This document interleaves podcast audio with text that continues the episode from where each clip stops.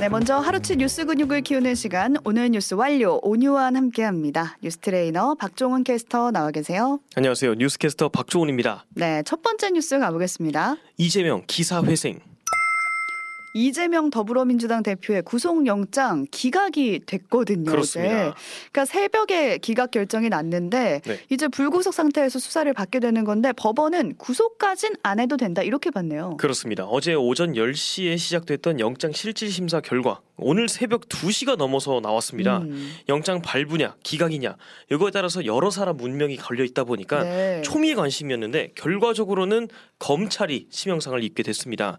법원 결정문을 보면 법원이 백현동 개발 특혜 혐의랑 관련해서 이 대표가 관여했다는 상당한 의심은 든다면서도 음, 뭐 피의자 방어권이 배척될 정도로 그러니까 이 대표를 구속할 정도로는 혐의가 드러나지 않는다 음. 이렇게 판단을 했습니다. 네. 그리고 대북 송금 혐의 관련해서도 뭐 검찰하고 이 대표 측이 다툼의 여지가 있다라고 봤고요.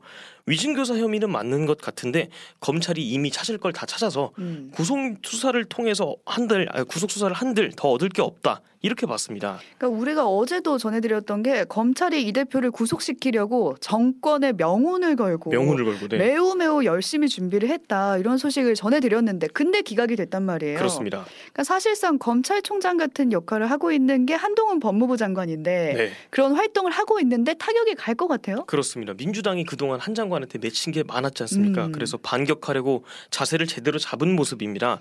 오늘 홍익표 신임 원내대표가 최고위원회의에서 아, 무리한 정치 수사에 대해서 실무 책임자인 한동훈 장관의 파면을 선언했고요. 음. 윤석열 대통령 공식 사과해라 이런 요구도 했습니다. 그런 요구에 대통령실은 좀 당혹감을 나타내면서도 공식 입장은 없다 이렇게 밝혔고요. 그렇습니다. 앞으로도 민주당이 윤석열 정부 상대로 투쟁 수위 좀 높 여갈 걸로 보입니다. 네. 근데 이런 얘기를 가만히 듣고 있을 한동훈 장관이 아니거든요, 사실. 그렇습니다. 한 장관이 출근길에서 구속영장 발부 여부는 뭐 범죄 수사를 위한 중간 과정일 뿐이라면서 법원 판단이 이 대표가 무죄라는 걸 증명하는 건 아니다 이렇게 음. 말을 했습니다.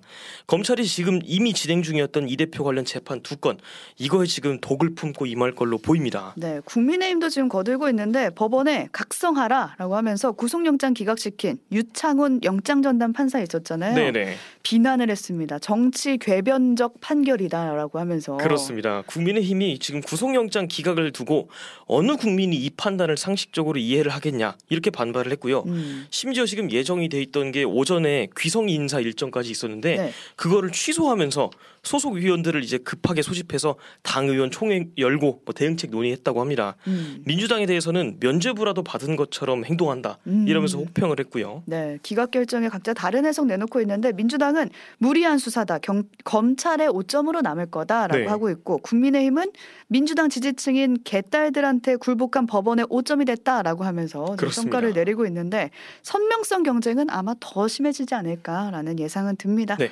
다음 소식 가볼게요. 로톡이 돌아온다.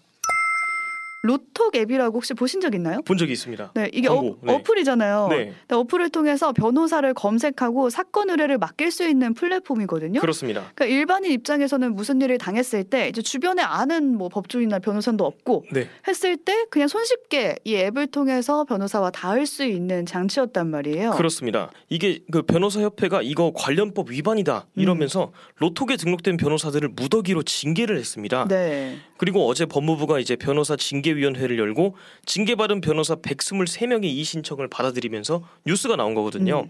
정리하면 앞서 변협이 2021년에 뭐 로톡 같은 법률 서비스 플랫폼 이용을 좀 막으려고 음. 플랫폼에 가입한 변호사를 징계하는 내용으로 내부 규정을 이제 바꿨고요. 네. 이걸 근거로 로톡에 가입한 변호사들을 징계했었습니다. 그런데 이제 이 변호사들이 바로 법무부에 이의 신청을 했고 음. 법무부의 변호사 징계위가 지금 변호사들이 받은 징계 처분 모두 취소해라 이런 결정을 오, 내린 겁니다. 네. 법무부 징계위가 로톡이 연결의 장을 제공한 거지 뭐 특정 변호사랑 소비자를 직접 이어준 건 아니다 이렇게 판단을 했고요. 네. 그러니까 결과적으로 보면 법무부가 민간 법률 플랫폼을 금지하려던 변협의 시도에 이제 제동을 딱 걸고 막아선 거예요. 그렇습니다. 이 로톡을 두고 아, 타다가 떠오른다 하시는 네. 분들도 많을 것 같아요. 이게 사실 로톡이 경영이 좀 많이 안 좋아졌거든요. 음. 직원 수가 막 절반으로 줄고 이게 스타트업계에서는 타다처럼 뭐 기존 산업의 기득권 때문에 무너지겠다 음. 이런 어, 분석이 많았습니다. 네. 로톡 서비스가 처음 나온 게 2014년이었는데 무려 8년 동안 변호사 협회랑 갈등이 있었으니까요. 갈등이 길었네요. 그렇습니다. 이번 결정으로 직역 단체 반발 때문에 성장이 가로막혔었던 어, 비대면 진료 스타트업 이런 음. 스타트업계에 어, 전체가 지금 기뻐하고 있는 모습입니다. 네, 사실 또 일반인 입장에서는 앞으로 법률 서비스를 좀 쉽게 이용할 수 있게 된 건데 네. 부작용이 없도록 좀 개선할 부분은 업계 차원에서 잘 개선해 나갔으면 좋겠습니다. 네. 다음 소식 가볼게요. 추석 연휴 알아두면 좋을 것들 네, 드디어 내일부터 추석 연휴가 시작이 되는데 혹시 그렇습니다. 어디 가시나요? 저는 본가가 대전입니다. 대전으로 어, 옵니다. 대전으로 갈 때또 네. 시간이 꽤나 걸려서 그렇습니다. 차에서 보내는 시간이 많을 거란 말이에요. 네. 연휴 기간 동안 체크하면 좋을 것들 뭐부터 한번 정리해 볼까요? 뭐니 뭐니 해도 교통 상황이죠. 그쵸. 한국도로공사에 따르면 귀성 출발은 추석 전날인 28일 오전 9시에서 오후 2시가 가장 혼잡하고요. 음, 귀경길은 추석 당일인 29일 오후 12시에서 6시 사이 그리고 1일 오후 3시에서 4시 사이도 차량이 많다고 하니까 참고하시면 좋을 것 같습니다. 네. 특히 이제 귀성길이나 여행일이 집중되는 29일, 30일에 교통 혼잡이 좀 심할 거라고 예상이 하고 있어요. 네. 근데 만약에 이동하다가 대전으로 가시다가 네. 고속도로에서 갑자기 컨디션이 안 좋아요. 배가 아파요. 막. 너무 아파. 네. 이건 병원에 갈 배다라는. 생각이 들면은 어떻게 할까요? 그러니까 어떻게 병원이나. 병원이나 약 국이 있는 휴게소를 좀 알아두면 좋은 게 음. 상행선 고속도로에는 이제 천안 삼거리, 군산, 가평, 청도 새마을 휴게소에 약국이 있고요. 약국이 있어요. 그렇습니다. 휴게소에. 안성 휴게소 같은 경우에는 경기 도립 의원도 있으니까 오. 어, 알아두시면 좋을 것 같습니다. 안성 휴게소에. 네. 네. 하행선은 같은 경우에는 문막 휴게소 그리고 경기도 광주 휴게소에 약국이 있고요. 행담도 시흥하늘 덕평 같은 양방향 휴게소에도 약국이 있다고 합니다. 네, 약국뿐만 아니라 차량 정비소, 이발소, 샤워실이 있는 휴게소도 있다고 하니까 네. 혹시 필요하신 분들은 미리 검색해 보시면 좋을 것 같고요. 네. 그리고 꼭 고속도로가 아니더라도 연휴 기간에 또 아플 수도 있는 거잖아요. 그렇습니다. 근데 이럴 때 병원 에 가면은 비용이 더 든다고 하더라고요. 그렇습니다. 이른바 토요일 야간 공휴일 진료비 가산 제도 때문에 연휴 기간 동안 병원, 약국, 한방병원 음. 이런 어, 모든 의료기관에서 진료나 약 조제를 받으면 평소보다 비용이 30에서 50% 정도 더 나온다고 합니다. 네. 토요일 오후, 일요, 일요일 그리고 공휴일 같은 경우에는 뭐 기본 진찰료, 마취료, 수술료에서 30에서 30에서 50% 그리고 약국에서는 조제 기본료, 조제료, 복약 지도료 여기에 30%를 가산해서 환자한테 이제 청구를 할 수 있다고 합니다. 비싸겠네요. 그렇습니다. 공휴일에 만약에 응급 상황 때문에 뭐 마취나 수술을 받으면 진료비의 50% 가산금이 오. 붙고요. 동네 의원에서 간단하게 뭐 봉합술 같은 거를 받아도 진료비가 30%더 나옵니다. 그러니까 비용도 비용인데 아무쪼록 연휴 기간엔 좀 아프지 않고 다들 잘 보냈으면 좋겠습니다. 네, 소화제 같은 상비약은 미리 오늘 아직 문을 닫지 않은 약국에서 사놔도 좋겠네요. 그렇습니다. 네, 다음 소식 가볼게요. 추석에도 아시안 게임 아시안 게임 소식 3일째 함께 하고 있는데 우리나라 여전히 종합 2위 유지하고 그렇습니다. 있고요. 네, 금메달 15개, 은메달 18개, 동메달 23개입니다. 그렇습니다. 어제 저녁에는 특히 수영에서 메달이 무더기로 나왔어요. 네, 8시 30분부터 수영 각 부문 결승이 치러졌는데 은메달 하나, 동메달 두 개가 나왔습니다. 음, 특히 이제 한국 수영 400m 혼영 계주 은메달이 이제 황선우, 뭐 최동열, 김영범, 이주호 선수가 한국 신기록을 세우면서 따낸 거라서 더욱 음. 값진 결과였고 요. 네.